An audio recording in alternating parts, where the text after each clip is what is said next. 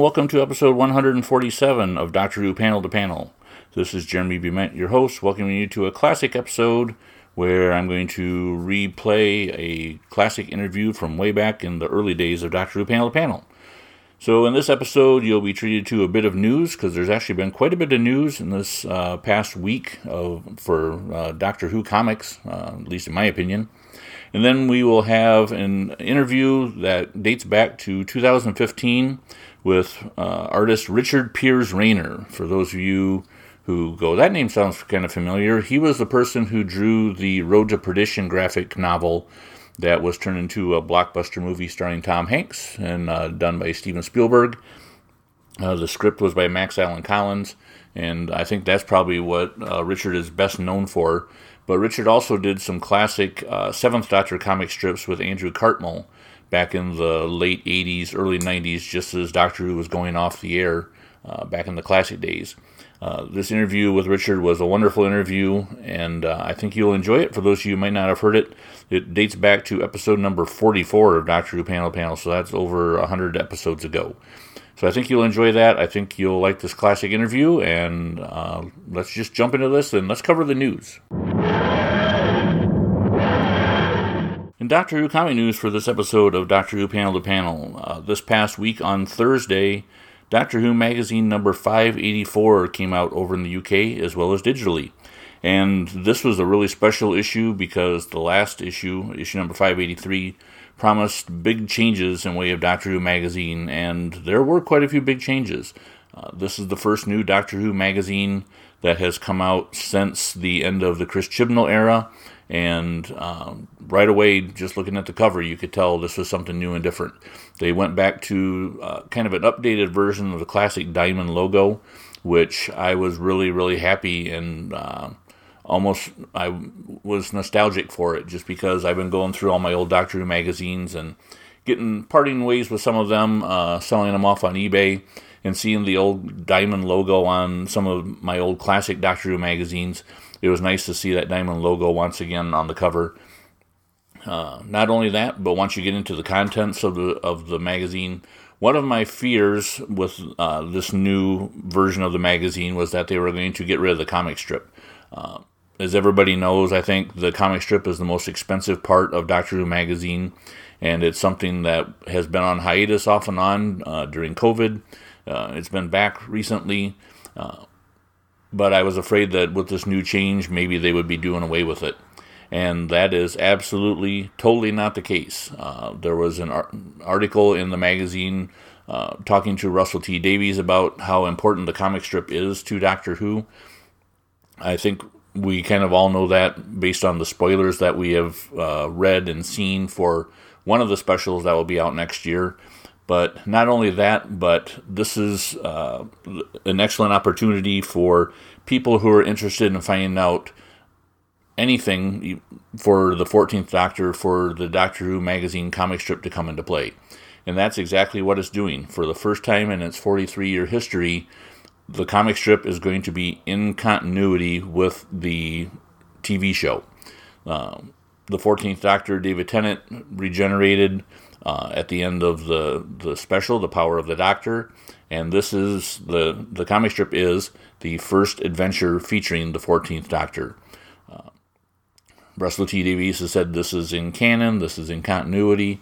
And not only that, but they brought back writer Alan Barnes, who has done some extraordinary stories in the comic strip over uh, the past 10 years, 20 years. I don't remember his first story, but he's been doing Doctor Who stories for quite some time. And uh, having Lee Sullivan come back to draw this first uh, part of the story is kind of, to me, it warmed my heart to, to see that they are going back to some of the classic writers, at least a classic writer and a classic artist to do the comic strip. I'm excited to see where the comic strip goes. Uh, next episode of Panel to Panel, we will do a review of the of the strip, but because I want people to have time to read it since the magazine just came out. But uh, it's nice to see that the the Davies regime part two, the RTD two, is uh, going to take advantage of the the comic strip and use it to the best of its ability and give readers and Doctor Who fans something to go go to once a month for the next year, basically, until we get the first specials to come out. So I'm looking forward to seeing that. I was uh, wholeheartedly happy and joyful, and uh, for the first time in a long time, it was great to read a Doctor Who magazine where it filled me with a sense of hope, uh, a sense that we're under uh, a new a new power. Uh, Davies is back in charge of Doctor Who, and I could almost feel that reading the pages of Doctor Who magazine.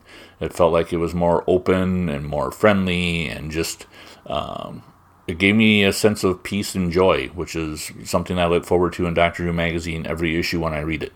So I think you will enjoy it as well. Uh, if you are over here in the United States and buy it physically, I suggest you might want to go get a digital copy of it to read because it's going to be some time before this issue makes the, the newsstands at your comic book store or like say Barnes and Noble. But uh, it's definitely worth uh, the cover price on this one. Make sure you don't pass it up. And uh, that is it for the news. On to a classic interview.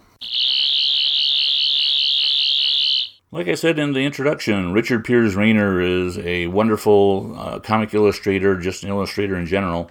And back in the late 80s, early 90s, he did some wonderful work with Andrew Cartmel on some uh, great comic strip stories featuring the Seventh Doctor and Ace. And back in 2015, I was able to chat with him about his career, about working on Doctor Who, and lots of other things. And for those of you who are new to Doctor Who Panel to Panel, or fairly new, who haven't listened uh, to this interview, I thought I would represent it to you. So here we go a classic interview with Richard Piers Rayner. Today on Doctor Who Panel to Panel, I have the extreme pleasure of talking to Richard Piers Rayner. Richard, it's a pleasure to have you on the show. It's a pleasure to be here. Thank you very much. Uh, I, most people that are Doctor Who or longtime Doctor Who comics fans will know your work from the the Andrew Cartmel story, Evening's Empire. But uh, you had been doing comics quite some time before that. Uh, how did you get involved in doing comic books? Well, it was quite a circuitous route. I mean, I, I, I was one of the strange ones. This was the time when DC and Marvel were looking at English creators. They, they would send editors over once a year to the uh, United Kingdom Comic Convention. Uh-huh. And, uh, and and you would present your stuff to them. And a lot of the English artists were coming through English comics. They were the 2000 AD and things like that. Uh, but I I hadn't worked for the English comics. I, I was brought up on American comics.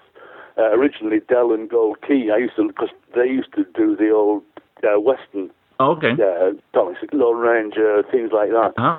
So I, I, I fell in love with American comics way back then, way back in the in the uh, sort of late fifties, early sixties. Sure.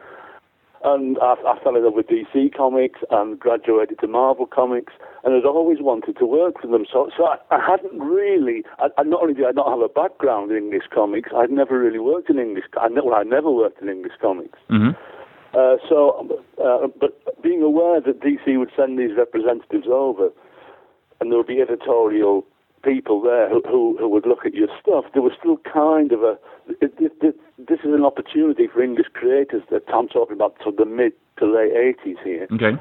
Uh, uh, to make a sort of breakthrough that perhaps uh, hadn't really happened before. I mean, Barry Smith had done it earlier, but, but he, he'd gone to the States and got work. But for the States to come to us, that was like a new thing. But I didn't have a portfolio as such. So what I did was I spent a year producing my own homemade American style comic book, uh, and had it, and I self-published it, uh-huh. and I took it along to uh, uh, every the last. Let me try and remember, remember this correctly. The last Thursday of every month, there was a meeting in uh, London of the Society of Strip Illustrators. Oh yeah. So I thought if I get some feedback on my little homemade comic, I'll take it along there. Uh-huh. The SSI, it was called. It, it, was it was founded by David Lloyd, and, and people like that who who were uh, who had a, a, a, good pedigree in English comics. Okay. So I wanted I wanted some feedback on was was what I was doing any good, or was it you know was it, or was I was I just you know fooling myself? Uh-huh. So I took this homemade thing along, and I remember it was a I don't know London that well. well I mean, I, I've come from the north, and it's a pouring with rain, horrible day. Actually, the, the, the clouds opened, and I couldn't find the place where the meeting was held. It was a place called the Sketch Club. uh, in Chelsea, and I could not find it. I'd been down the alleyways, I'd, I'd seen the place where Oscar Wilde lived, I'd seen all of these things, all the historic sites, Uh-huh. but I could not find the sketch club. I thought, you know, I'm glad to go home. I have to get the train because I, I, I, I've, I, I just can't carry on. You know, I can't, I can't look any further. And I was sheltering in a doorway. I just happened to look around, and I saw this brass plaque that said the Sketch Club. I thought, oh goodness me, I, I'm sheltering in the doorway of the place I've been looking for. so, so I turned around, rang the doorbell. David Lloyd answered, and uh, cutting to the chase, I had my self-produced comic. I took it in to show these people, and at this point, Neil Gaiman uh, uh, was was there. Although Neil hadn't made his breakthrough as such, his published breakthrough with DC. Okay. He, he had contacts at DC. He, knew Karen Berger, the editor at DC.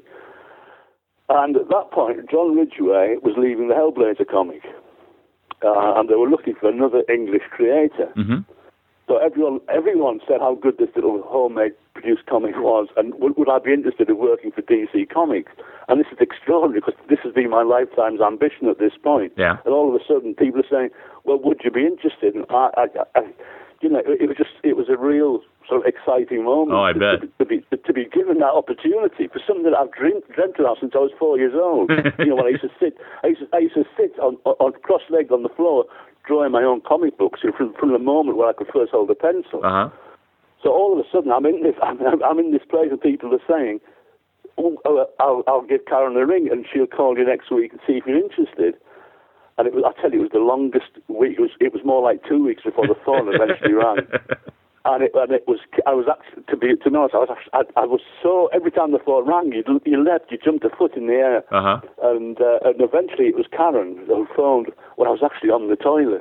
Oh yeah. So I, I, had to, I, was, I was trying to pull my trousers up and picking up the phone, and, and Karen said, uh, "Hey, Richard, we understand you'd like to work for DC Comics. I, I've seen your stuff. I think it's really cool. Uh, do you want the gig?" And, and that was my breakthrough. That would be back in the mid to late 80s, I think. And that was a long answer to your question. That's how I got my initial breakthrough Oh, no into American comics, and that, that was Hellblazer. Uh huh. And I went on to do Swamp Thing.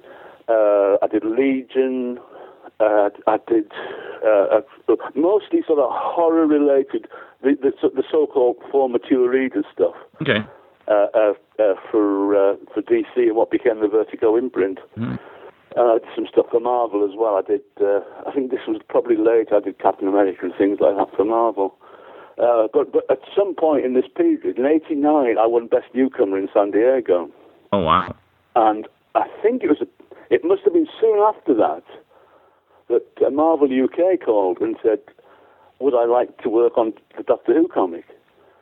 And I, as much as I've loved American comics and, and, and was loved the cowboys and things like that, my other love, my other big love, apart from football, uh, was Doctor Who, which I had watched from the very first episode and loved from the very first episode from when William Hartnell first scowled at Ian Chesterton. I had been a huge fan Oh, of yeah? Doctor Who.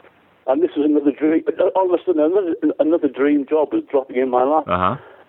And uh, this was at the point, as I recall, when Doctor Who was actually off the TV. It was that long hiatus between uh, McCoy uh, and the last BBC Sure. series and, and the and the co-produced uh, Paul McGann uh, TV movie. Uh-huh. So, the, so Doctor Who at this point wasn't on TV, and, and, and I saw this as like an opportunity to.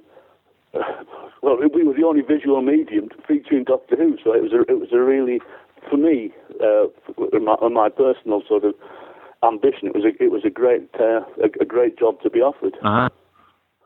And it was kind of at that point in time there wasn't any new Doctor Who coming out apart from the the comic strip in Doctor Who magazine and uh, just the beginnings of like novels and stuff. So was it was it encouraging? right. Was it encouraging for you to to see yourself as the the illustrator of brand new Doctor Who? Like the this is the the continuing adventures of Doctor Who.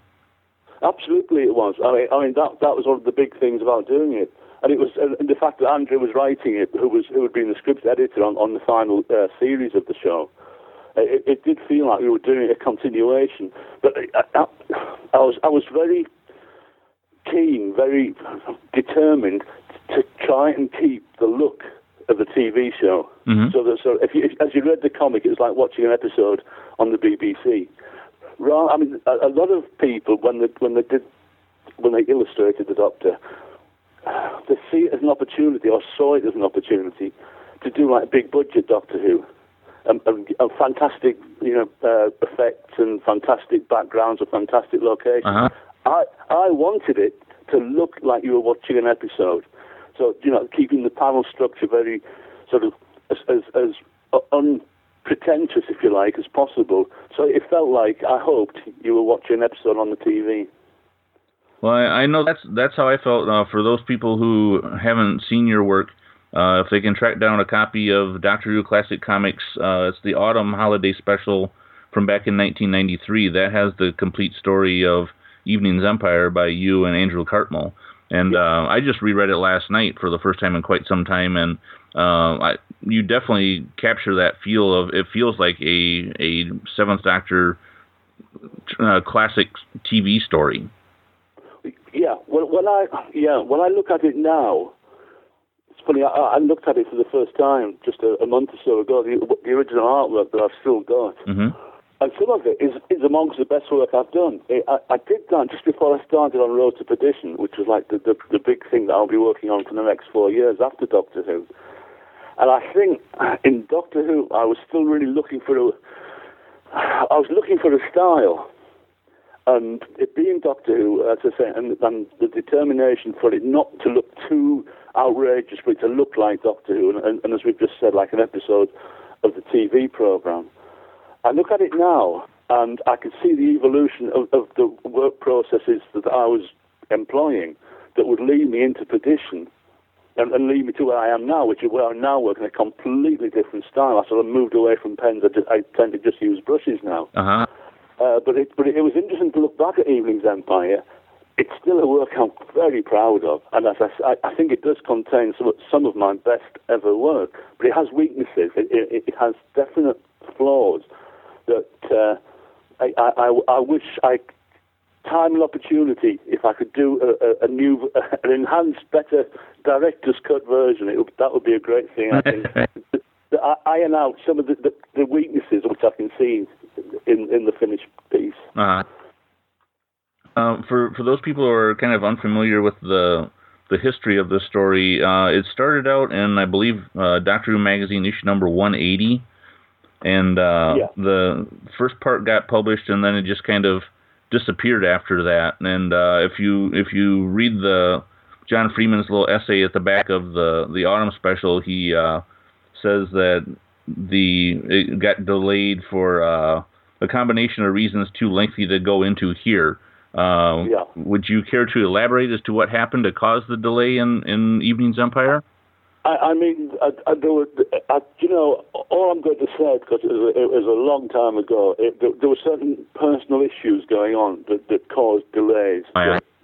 But but the- the great thing, and, and it's it's it's it's huge, enormous thanks to John Freeman and Gary Russell that they stuck with, with the actual thing and said we'll do it as a graphic novel, we'll do it as a one-off, we'll uh, it, we'll rather than just canning it, uh, we we will we will find a home for it and and and it, it, essentially it was a Doctor Who graphic novel before there was such a thing as a Doctor Who graphic novel Mm-hmm.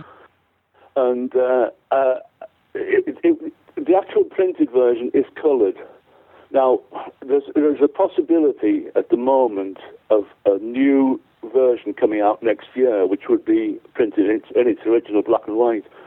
If that happens, it would be, it would, it would be a, I think, a, it, it would show it as it was meant to be seen. Uh-huh. Because it, in the original comic, in the Doctor Who monthly, it was printed in black and white. When it was printed as the collected edition, it was printed in colour.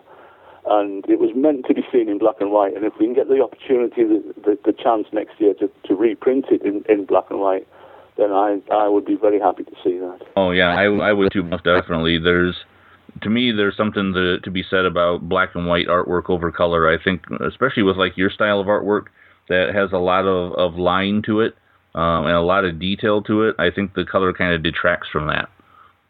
It does, unfortunately. It, it, I, I mean, if you're drawing for a piece that you know is going to be coloured, you draw it a different way anyway. hmm I mean, I, I was drawing for, for, for black and white. I was doing very detailed work. Uh, and, and even though I've moved on from the pens, I, as I say, just using brushes now, there is still a lot of detail in what I do. And, and although I do full colour work, I do it the old-fashioned way. I do it at the drawing board with a with a with brush and paint and this sort of thing. Uh, I, the, the detail is a thing which which is part of my work. It's something I think which gives it body, and it, it is lost if it's submerged beneath a lot of uh, color. Mm-hmm. And I know for for me, one of the things that really stands out about your artwork is just the the realism that that you bring to the artwork. Do you use a lot of photo reference in your work? Yeah, I do. Uh, it, it's it, it's reference pulled from everywhere. You know, mm-hmm. in Evening's Empire, especially, there, there there's scenes in Alex Evening's shed, his little outhouse, uh-huh. and if if you look, I've got little homages there to to very early uh, comic strips.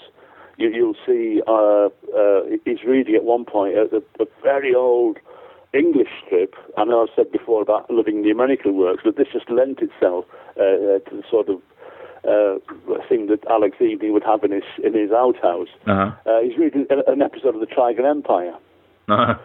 Which is uh, an old English science fiction comic, uh-huh. and it, it, it, and it's there. If you, it might be lost in the colouring. You know, you can see it in the black and white, uh, and, and in, in act, it was such the detail is so obsessive. With a magnifying glass, you can probably read the strip because, because, you know I really went to town in, in uh-huh. the background and, and all all the stuff lying around. Uh, you, you will see little things that are. Uh, I, I, can't, I can't remember exactly everything that's there, but I, I was I showed the work to somebody once, and they said, God, the detail in here. You can even see the angle of the ring pull on the Coke can. So there's a lot of stuff in there that probably doesn't need to be there from a pure storytelling sense, but I think it adds atmosphere. I think it adds realism to, to, to the finished work. No, most definitely. And I, I know when I was rereading it last night, uh, glancing through stuff, the the detail on uh, lots of different panels just totally boggled my mind. Uh, and, and your line work, your line work is just so amazing all throughout this story.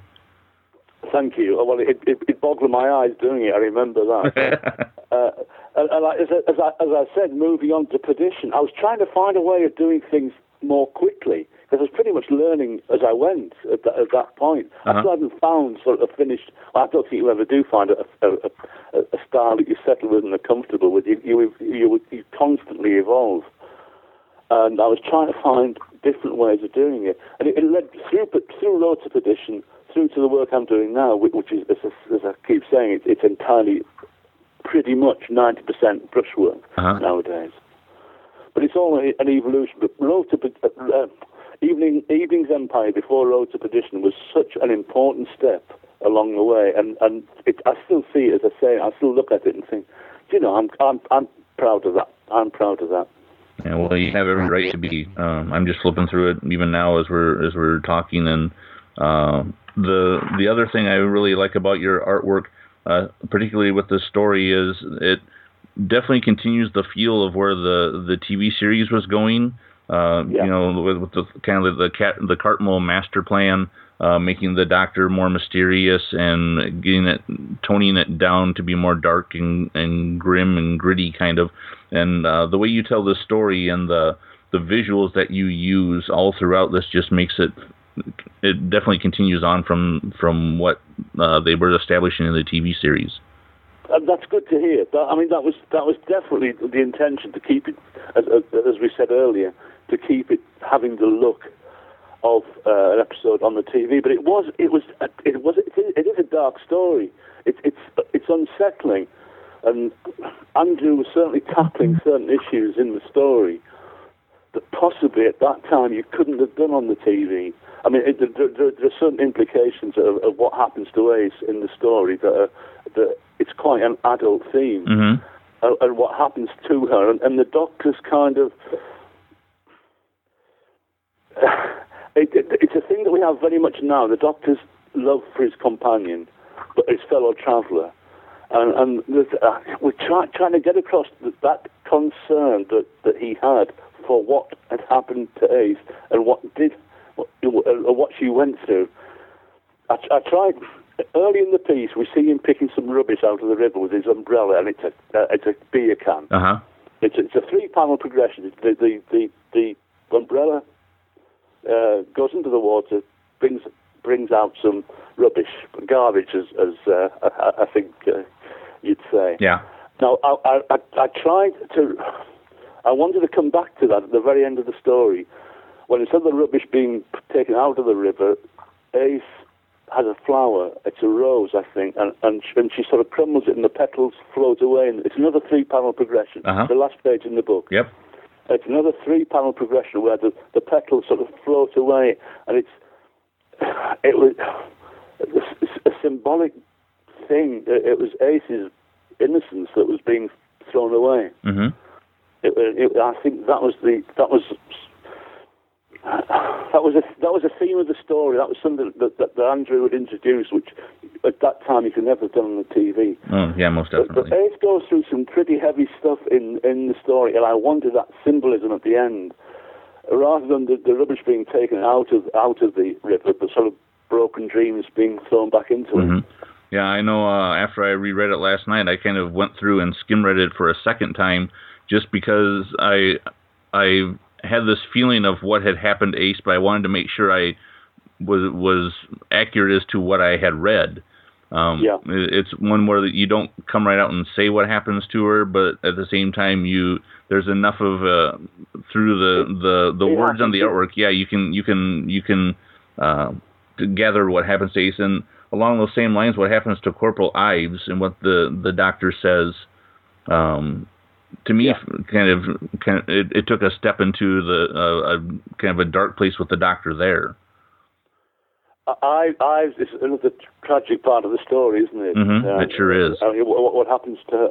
What happens to her? And the actual, uh, in case people are going to actually pick the book up at some point and see it, and I won't reveal what the monster is, but I mean that was as extreme as, we, as you could really get with Doctor Who. hmm The, the actual, what, what, the, the, in in Alex Evening's diseased mind, what he had created of a monster was, was, was extraordinary, really. And again, that could never have been done on the TV. But I, but I remember labouring over that thing to get it right, and and, and the, the what happens to to Ives, that whole scene was was it's a very dark little piece of the story. Oh yeah, most definitely. And I, it's just rereading again last night reminded me of, of how great this story was. Both, uh, I, I think this is probably one of Andrew Cartmel's best stories, just of all the stuff that he's done, whether it be the, you know, TV stuff or the the audios that Big Finish has put out, or, Yeah. or his comic stories. I think this is, Yeah. uh, it, it has that Seventh Doctor feel that they were going towards at the end of the series, and it just continues right on from there and takes it a step even darker. I wish we could have done more. I really do. Uh, we, we did talk about it. Uh, uh, uh, but I think by, by by the time any opportunity would have come, uh, I think I was probably involved in Road to Perdition by then. hmm A- Andrew had probably moved on. I don't recall him doing a lot more for the comic strip. I might be wrong. I can't honestly remember. Uh, uh, but at, at some point, there was the talk would have started about the Paul McGann TV movie, and I think things kind of moved on. Uh huh. But we had, we did, we did. I'll give you an exclusive of, of sorts. We did talk at one point of doing another one, and we were going to do a master story. Oh really? And Andrew had said we were talking. We were talking with John Freeman and, and I think probably Gary Russell because Gary, uh, it's it, he really was one of the reasons the whole thing got got produced ultimately because I think John Freeman moved on. Uh huh. But at one point, Andrew, John, and I were talking about doing another one, and we wanted to do a master story. And uh, but but uh, Andrew said the problem with that is that Anthony Ainley is so awkward he won't allow his likeness to be used. Oh yeah. And John Freeman said, "Well, there's no problem with Roger Delgado." and that was we were going to do the Roger Delgado Master meets the Seventh Doctor, and I think that would have been a lot of fun to do. Unfortunately, we, we it never happened, but, but we we did talk about it at one point. oh, that would have been would have been a treat to see. I, I think it would have been. Yeah, I'm not sure the Master's ever been used in the. In the I mean, I might be wrong. I, I but just talking off the top of my head, I don't think the Master's been used in the in the in the comic strip. Um, I think he. Um, my memory is horrible, but I I know. Uh, I'm not sure if he showed up in Doctor Who magazine or not, but I know some of the the other comic companies have have had him show up. Ah, uh, yeah, that's entirely, of course. Yeah, in, yeah. in those comics. Yeah, I, I, I, did do some Matt Smith Doctor for IDW uh, as well. Oh yeah, I I, I saw uh, you did some covers, didn't you? No, I, I did a, Or did- uh, I, I did an interior, Oh, the really? first part of the of the Jack the Ripper story. Oh yeah, that's right. I totally forgot about that. Uh, But uh, uh, once again, you see, uh, I, I I wish that one could have been done in black and white as well. You know. uh huh. Uh, if, if, if actually, I've posted quite a few pages from it in black and white on uh, online, so you you should be able to find those. hmm So so how did That that story come about? Did IDW just reach out to you and and ask if Yeah. you'd be interested? Yeah, yeah, pretty much. That that's. Uh, I think I got it. I must have. I, I probably let it be known I was available because again I wanted. To, I always loved doing Doctor Who and I wanted to do more Doctor Who. Uh-huh. Still want to do more Doctor Who. I will always do Doctor Who if I. uh, yeah, I think I probably let it be known that I was available, and they said, "Well, we've got this Jack the Ripper story coming up." Oh, I'm gonna have to So go that, back and reread that. that. Was, that was fun to do, and I, br- but only I only did the first part uh, uh, once. Because sometimes, as, ha- as happened the first time I would Doctor to. real life sometimes gets in the way and, and things happen. But Oh yeah, that's that's always the case. you know, I, I I love doing it. As I say, I will always say yes. Well, I know. Uh, Uh, for for those people that that don't uh, follow you on Facebook, I suggest they look you up on Facebook because I know you've been uh, uh, do, yeah. been showing a lot of like your Matt Smith drawings. But actually, for me, although I'm I'm over here in the states and I, I don't get to watch as much uh, soccer or football as as, as I would like to, um, I really enjoy reading and uh, following your your football strips. Good. Oh, thank you. I'm glad. I'm glad to hear that because that is another that that and that was another of my childhood loves, Middlesbrough Football Club, and now and now I'm in my 15th year as artist in residence. So the only the only one of my childhood loves I've never got the chance to work on is the Lone Ranger, and that's another one I would never say no to. Oh, really? Uh, But yes, thank you. I mean, the football work is another pleasure to do. Yeah, it's, it's- hard work. I, I, I'm, you're, the the artwork that you create for that is just amazing, and the coloring that you use as well. Um, I, I think it just it just looks incredible. I, I, I like I said, I, I don't follow football that much, but but I enjoy um, reading your your strips and I'm just admiring your artwork. Thank you very much. It's, it's as I say, it's done the old-fashioned way. Sat at the drawing board with brush in hand and paint splashing everywhere. Uh, and uh, uh, I, I, w- I would love to see you do some more Doctor Who. Um, actually, b- before I let you go, I like I said, I'm from the states. I'm actually from Iowa, which is the home to Max Allan Collins, who wrote the Road to Yeah. Perdition. Uh, Uh-huh. How did how did you get involved in doing Road to Perdition? It, well, as I say, in those days, editors would, would come over once a year to England from America, hmm and uh, I'd made my breakthrough in, in the 80s, and we had a great time. We we uh, uh, we got to tour the Batman movie set when they were making the original Michael Keaton Oh wow! uh, Tim Burton's Batman movie. We, we got a tour of the movie set with, with the editorial people from DC, and you get to know people. This was the great thing at that point when, when with them coming over. Uh, we, you got to know them, and every year uh, certain editors would come back, and friendships were formed. And uh, Andy Helfer, who was uh, the editor that, that Max was working with, uh uh, and, and, and Max Allan Collins had done a proposal for Road to Perdition, which, which was not entirely complete. It was it was different to the, the eventual book we produced, but he'd done a proposal, and Andy Helfer had come over to England, and and he, he we met up. Uh, uh, we went for a drink in a, in, in a pub in York. He, he came and, and we, we met and had a day together. And he said, "Did I would I be interested in working on this graphic novel?" Because the thing he said about it is, it would there wouldn't be deadline pressure. It, it, it, it was uh, intended to come out originally as three books and then as one book, Hmm. uh, but there was there was no actual published date until the work was finished. Okay. So I could do it in 25 page segments. Would I be interested? And he showed me uh, Max's proposal, which was the, the very early days of Road to Perdition. Huh? And I thought, this is this is about three years guaranteed work because we were talking about 300 or so pages. Yeah. If this is three years' work. We're not. I mean, the first thing I should say, I love the story. I, I, I mean, yeah, I, I wouldn't be so cynical as to say, "Oh, well, well, that keeps me off the streets for three years." no, I love, I love the story, uh, but it was also guaranteed employment for that length of time, which was a, a real bonus and, and, a real rare thing you know, in, Yeah. in my sort of career. Uh huh. Uh, so I, I, I said, I, I said, Andy, I would absolutely love to do it. And I think I signed a contract on a table in, in a bar in, in York, Huh? uh, in, uh, in the old medieval city, to do this story set in 1920 Chicago. And it all, that, that, and uh, uh, yes, it was three years' work. Yeah. 25. They paid. They paid me. I got a. I got an advance for it, and they paid me every 25 pages.